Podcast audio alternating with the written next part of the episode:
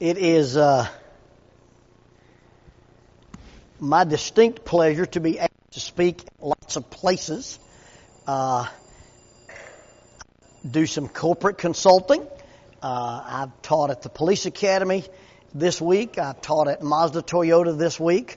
Uh, I've been on the road uh, at some other churches, and I get asked to speak a lot about crisis. Uh, I am, am partly involved with the police as a crisis intervention instructor, and it's uh, what we train police officers to do when they get sent to a mental health call. Now, police officers should not be sent to mental health calls, but they send them there. If it's 2 a.m. and your loved one goes into a psychiatric emergency, you're not going to call your therapist. That's an expensive phone call, okay? If you dial 911, it costs you nothing. And when you dial 911 because your loved one is in a crisis, they can send you a kid with a fire hose. They can send you a kid with a box of band-aids, the ambulance driver, or they can send you a kid with a badge and a gun. Guess who they send? Because force is implied. This person's acting this. So I get to teach some on, on crisis intervention, and because of that, I've been asked to speak at lots of churches on mental health. Uh, I've got a little bitty book that, that I wrote that talks about protecting your emotional and spiritual mental health. It's called Grappling with Life, Controlling Your mind Space. I wrote it for the cage fighting crowd. I work out with some guys that are professional grapplers, and although I'm not that good of a grappler, uh, they they know that I'm a therapist, and so I wrote uh, this little book, and it uses Brazilian Jiu-Jitsu as a uh, a metaphor for uh, how you deal with uh, emotional and psychological and spiritual health, con- uh, grappling with life, controlling your inside space. Uh, some of the principles are pretty simple. If uh, Blake and I were to start to wrestle, based on his height and my lack of it, if I control his head, I control his body. The head is a lever to the spine. And so where the head goes, the rest of you will follow. Well, whoever controls your head controls your body. Romans chapter 12 verse 2 says, do not be conformed to this world, but be transformed by the renewing of your mind.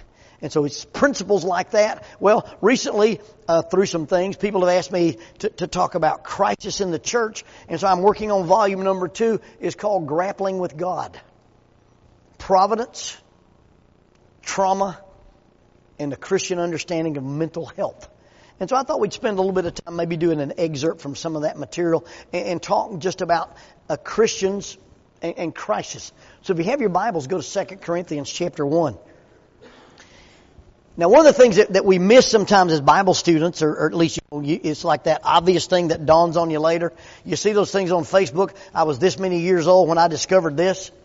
You know, oh, you're supposed to do it that way. And who knew? Uh, one of the things that Matthew, Mark, Luke, and John, who is Jesus? What does it mean to follow him? After we find out from four different perspectives the work of the Messiah. And you, well, why do we need four different perspectives? Well, Matthew is a Jewish perspective, Mark is probably a Roman perspective, Luke is a Greek perspective, and then John is a philosophical perspective. Uh, he doesn't include some of the things the other Gospels do. Uh, if we walk out here and, and we watch a car wreck, well, the guy on this side of the road will see it one way. The guy on the other side of the road will see it the other way. The guy driving the pickup will definitely see it a different way, and the guy in the smart car will have a way different perspective of it. And all those perspectives can be different and yet still 100% accurate. Okay? And so Matthew, Mark, Luke, and John, who is Jesus? What does it mean to follow him? And then the book of Acts, the actions, the practices of the apostles. What did the first generation disciples of Jesus do after Jesus left? And, and that's the, the closest to the source. In, uh, in martial arts, in Brazilian Jiu Jitsu. They talk about your heritage. So here's a guy who starts a, a, a style of Brazilian Jiu Jitsu, and then the first guy he gives a black belt to. Well, then if that guy gives a black belt to another guy, you, you, that, that's your lineage. I, teach defensive tactics sometimes at the police academy because they know they, I like it. It's not that I'm a cop or an operator or anything like that, but they know I like to do that. And I run a, a thing called a lockdown. And it's basically a trap you do with your legs, and you sweep a guy, and you turn over into a position they call a dogfight. Anyway, I learned the lockdown from the guy that invented the lockdown. I learned it from Eddie Bravo. And I did a seminar with, with Eddie. And, and so, you know, you've got the guy who said, this is how you do the lockdown. And so when I do the lockdown, I'm pretty close to the guy that did the lockdown because I learned it from him. I didn't learn it from one of his. So you've got these guys who were with Jesus or who were personally inspired by Jesus. And this is what my disciples were to teach the disciples that they made disciples of who would make other disciples. So you look at the book of Acts and you can either do Peter's ministry and Paul's ministry, a biographical outline of Acts, or you can do a geographical outline of Acts. Jesus said, You'll be my witnesses in Jerusalem, Judea, Samaria, and the othermost parts of the earth. Well, as you read the book of Acts, the church starts in Jerusalem. Then there's persecution. They move out to Judea. Then they spread out to Samaria. And then Paul goes on three and possibly four missionary journeys. And so as you read the book of Acts, not only are you finding what they taught, what their practices were, what their doctrine was, establishing elders, you'll find the city of Corinth. You'll find the area of Galatia. You'll find the city of Colossae. You'll find the place in Ephesus. You'll find Timothy. You'll find Titus. Well then, after you get past the book of Acts, you've got a series of letters. Oh look, they're written to the people in the places we met in the book of Acts. So now you've got a mature Christian writing to people that he's helped become Christians or knows they're struggling as Christians, telling them how to solve their problems. And so that's where you start understanding that the New Testament letters are from mature first generation disciples of Jesus writing to second, third, and fourth generation disciples about these are the aspects of God, these are the characteristics of God that you use to solve your problems. And so if we could just look at the Bible as a problem solving tool, this is where we are, this is where we want to be, these are the things that God tells us to do or to not do or to be like in, in order to get there. Uh, James Walters at Harding University called that task theology. So when you get to the letters to the city at Corinth, You've got a guy who's personal friends with these people. Paul had lived in the city of Corinth, made tents. He was a local businessman. He was a bivocational minister, and he's dealing with these people. Now, typically, when you get in, into Paul's letters, you know, we look at them as they're Holy Spirit inspired. They're given to him by the Spirit, but at the same time, it is still a personal letter. And so typically, uh, and this is, uh, it's a preacher joke, Typically, you could outline Paul's letters by, I love you and I'm praying for you. For the love of all that's good, don't do things that are stupid. Tell Timothy I said hello. And you basically, you know, have, have Paul's letters. Well, you get this letter that he's writing and it's a follow-up letter.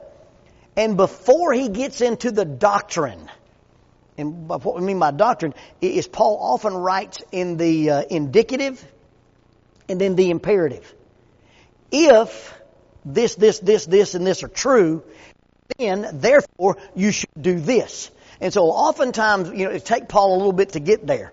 And we'll do the indicative and the imperative. If I were to say, I see smoke in the lobby, I see a fire alarm blinking, I hear a fire alarm going off, I touch the doorknob and it's hot. If those things are true, therefore we should leave the building in an orderly manner.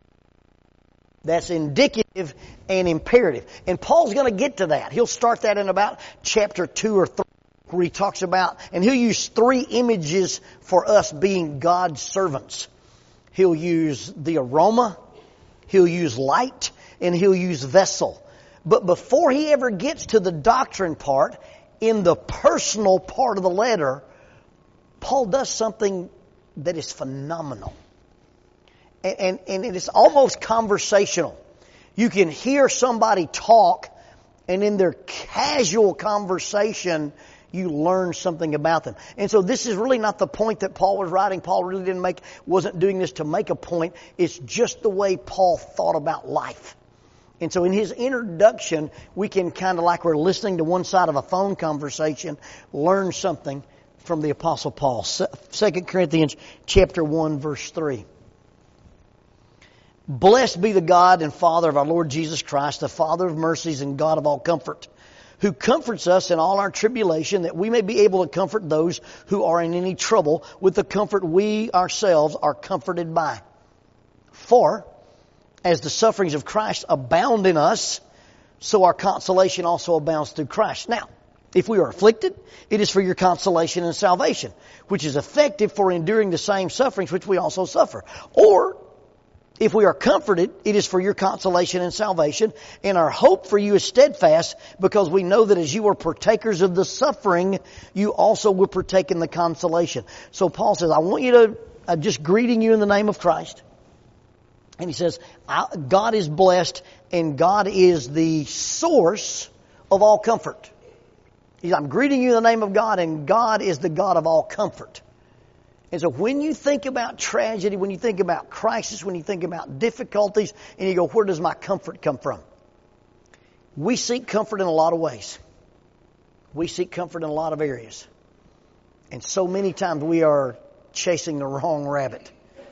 A lot of things that the world says will make you happy will not make you happy. A lot of things the world says will give you peace will not give you peace. God is the source of all comfort. And if we, you know, you read the book of uh, Second Kings or First Kings, and the prophets of Baal are trying to get Baal's attention. Exist, but they're trying to get his attention. And one of the saddest verses in the Bible, it says, "No one answered. There was no voice. No one paid attention." Well, so many times we're crying out for help and we're crying out to the wrong thing.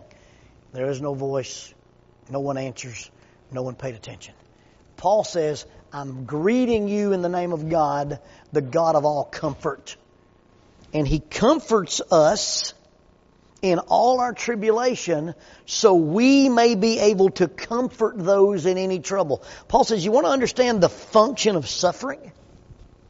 You want to understand providence? You understand what God's doing in your life? Paul says, when you encounter something and you receive comfort, You've just learned a lesson. You've just been qualified. You've just been given the credentials to help somebody else in the same situation. You want to know why you're on the planet? What have you been through? Help somebody else go through it. That's it.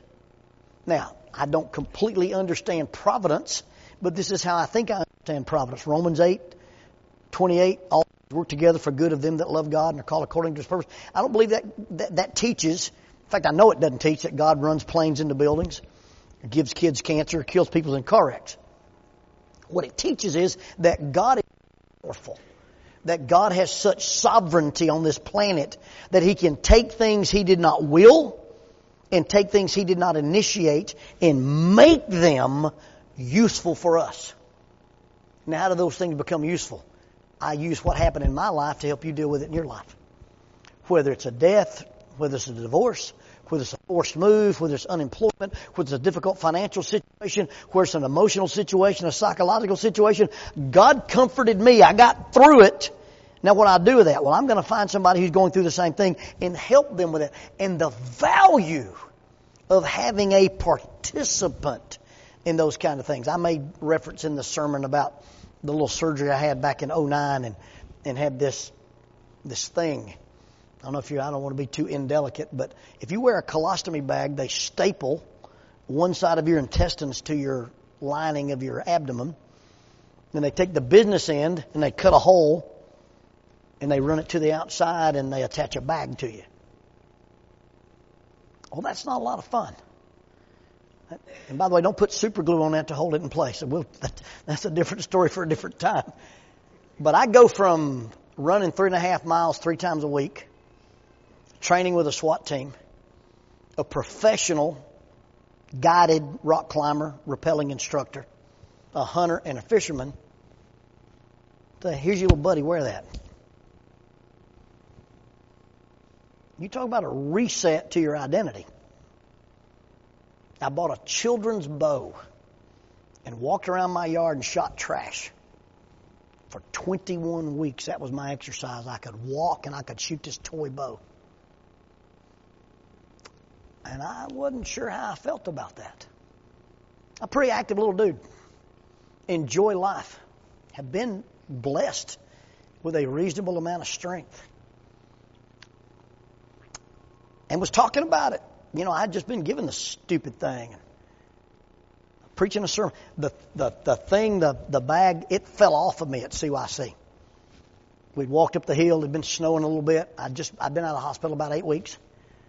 And stood up to sing, and I'm supposed to walk on the stage, got the Garth Brooks starter set, headset on, and everything.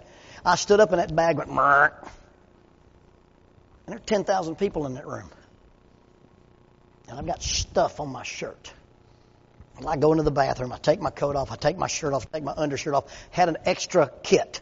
So I'm standing there, you know, shirtless from the waist up, got a hole you can stick four fingers in in my side, but it's got glue all around it.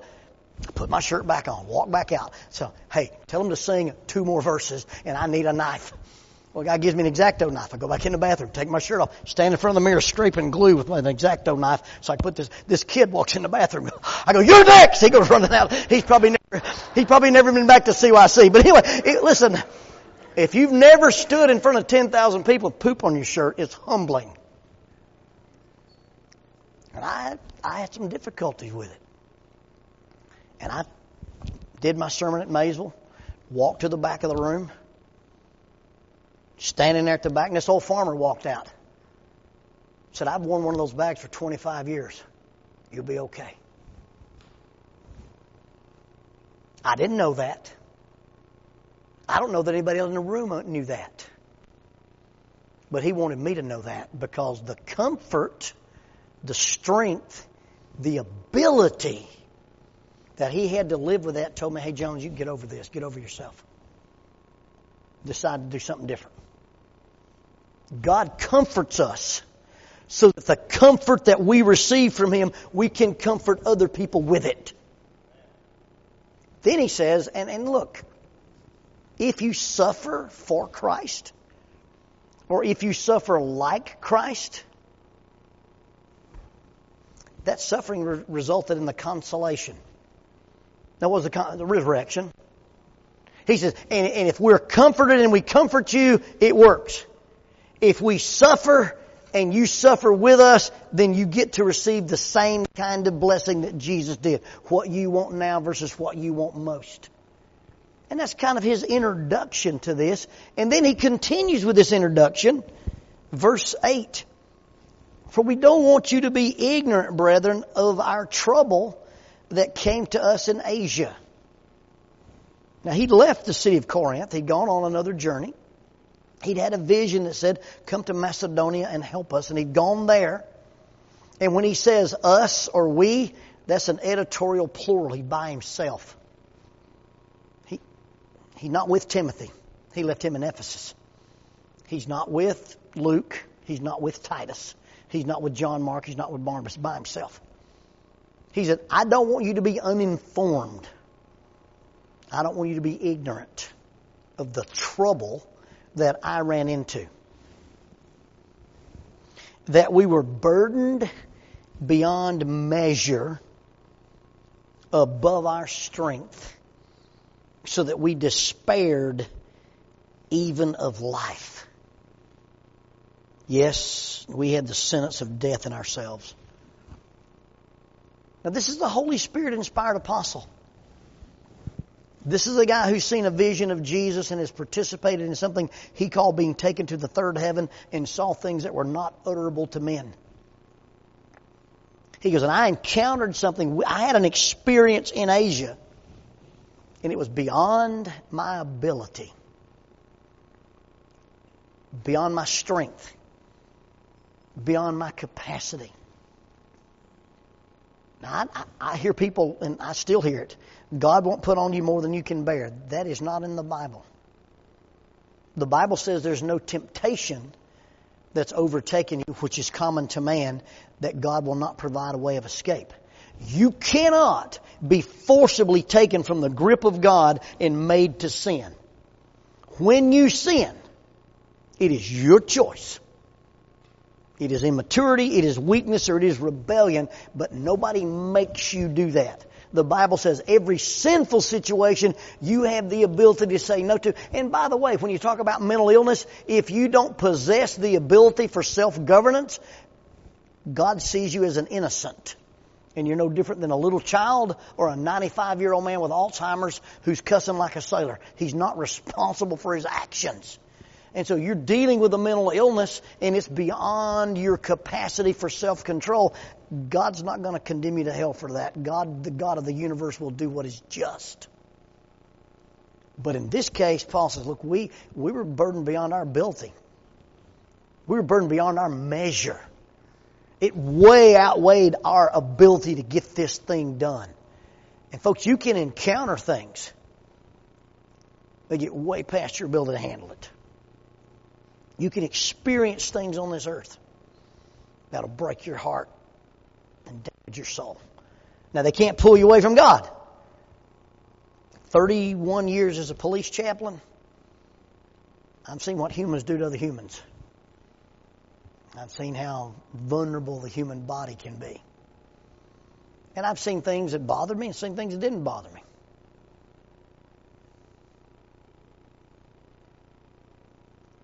Paul says we saw things, we experienced things that were beyond our ability. And we despaired even of life. Now, I don't know what that means. I don't know if that means we thought we were dead or I wished I was dead. And let's just talk about that a second. Wishing you were dead is probably not sinful because you can do the math. If I die, where will I go? Ta-dum! right? I mean, it's sometimes a person talks about suicide. That means self-murder. And it's logical, but it's irrational. Now, how can you be logical and irrational? My wife retired public school teacher after 25 years. And after she retired as a teacher, she became a project manager. And the projects are all at my house. okay? So, you know, we, we built a deck and she needed a swim spa and you got to have a patio and a Victor. You read the thing, if you give a mouse a cookie, if you build your wife a deck, she's got to have, anyway, black countertops. Well, if you put black countertops in your house, black rock countertops, by the way, you got to have a farm sink. Got a black microwave. Got to have a black oven. Got to have a black fridge. Got to have a black dishwasher. I'm standing in the middle of deconstruction central, and I think I'm going to have to rob a bank to pay for this. Now, is that a logical thought? Well, yeah. The bank has money. I need money. If I had the bank's money, I could pay for this. Well, Lonnie, it's not logical to think about robbing it. Well, they're not going to give it to me. I can't walk in there and go, I identify as a millionaire. I'd like to withdraw my funds. They're not going to, they're not going to honor that business. So it's logical. It's irrational. I don't need to be put on a watch list.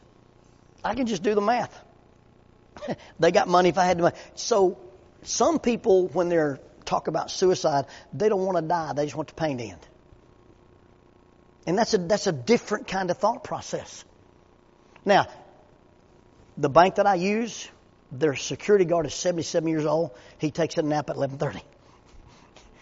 Okay, thought process is changing now, right? Hey, I need you to drive to North Huntsville and about 11:30 on Friday, I need you to make a phone call to 911 say shots fired, officer down. And everything that has a badge will go to where you made that phone call from, I promise you. I just need 15 minutes. Now I've gone from a thought to a plan to an intention. But if your kids are suffering, and you said, you know, if I didn't tomorrow and watch them hurt, I'd be okay with that. That's not suicidal ideation. That's despairing even of life. And an apostle of God did it. Paul says, listen, I don't want you to, look, I want you to understand that God comforts and I'm qualified to talk about comforting because I don't want you to misunderstand that when I was in Asia, I ran into something that was way beyond my ability. And when I got overburdened beyond my capacity to bear it, I despaired even of life. And I, I either thought I was dead or wished I was dead. Verse 9, yes, we had the sentence of death in ourselves that we should not trust in ourselves, but in God who raises the dead. Paul says, when you get in deep, and it's beyond your ability, and you recognize that as a self made man, if we worship our makers, it's a monument to unskilled labor. He says, I experienced this thing, and I learned not to trust in myself, but to trust in God. That is such a powerful lesson. And especially as Americans, we can do anything. We're in the top 10% of all the people on the earth just for wealth. The fact that you're wearing shoes puts you in a different category of most people who live on this planet. The fact that you had a choice of which pair of shoes to wear puts you in a way different category of most people on this planet. A hundred years ago, you'd had to be a king to have a servant bring you food. I can pull this thing out of my pocket and make a dial, and they'll bring it to my house. Anything I want in town. That's wealth untold. If you've got one of these little toys, you've got more computing power than put the original space shot into the air. It's unbelievable. I do stuff on my cell phone I watched James Bond and Captain Kirk do as a kid. And now I can just do it. I can look at my children, my grandchildren and talk to them face to face. And that's the only thing a, a, a spy can do in a spy movie. We tend to trust ourselves. Paul says, "You, I encountered this stuff, and I learned not to put my trust in me, to put my trust in God." And then he adds this thing. We learn not to trust in ourselves, but trust in God, who raises the dead. These people we talked about at the beginning of service, some of them were younger than me, and some of them were 90 years old, and they died. They're not dead. The God we serve raises the dead. How'd you like to have that on your business card? I'm Lon Jones. I'm here to help you. What can you do? I raise the dead. When you talk about your consulting business going straight up, they'd listen to your podcast, I guarantee you. We serve a God who raises the dead. And it doesn't matter what happens in these life circumstances. I don't care what happens to you. I don't care what they do to you. What does God do? I worry some about the future of, of our country, not for me, but for my grandkids. But if a foreign power takes over this country and they say, you must renounce Jesus, we're going to cut your head off, is that the best shot you've got to cut my head off? If you cut my head off, guess where I'm going? That's like being sent home from school. Mr. Jones, you need to leave. Thank you. I'm waiting all day if you let me go fishing. Well, just send me home. We learn not to trust in ourselves, but trust in God who raises the dead. Now listen at these three statements. Verse 10 Who delivered us from this death, does deliver us, and whom we trust that He will still deliver us. Paul says God has delivered us. God is presently delivering us. We may not recognize the deliverance. We may not understand how He's working in our lives and He will deliver us. I don't know what you're going through. I don't know how hard it is. I don't know how heavy it is. I don't know how bad it hurts. But number one, it's not yours to solve. It's not about your power. It's not about your might. It's all, the only thing's about you is your endurance. And your endurance is guaranteed if you choose it because God has, God is, and God will deliver us. Folks, that's good news. You can predict a person's behavior based on their past. What has God done for you? What will God do for you? If God can handle my sin problem, He can handle my finances, He can handle my intestines, He can handle my cancer, He can handle my separation, He can handle my kids. God has done, God is doing, and God will do. And then the bonus. And you also helping together in prayers for us. You realize that, that, that when, when Paul talks about being delivered and being delivered by the God who raises the dead, he says, and by the way, that deliverance happened and you helped with it because you prayed for me. Don't be ashamed to walk up to somebody that you know suffering and say, hey, today, not I am praying for you, but I prayed for you that this, this, and this will happen. My wife started doing that with her text messages. She sends people and says, This is what I prayed for you today. And you know, there are people who keep those prayers and read them.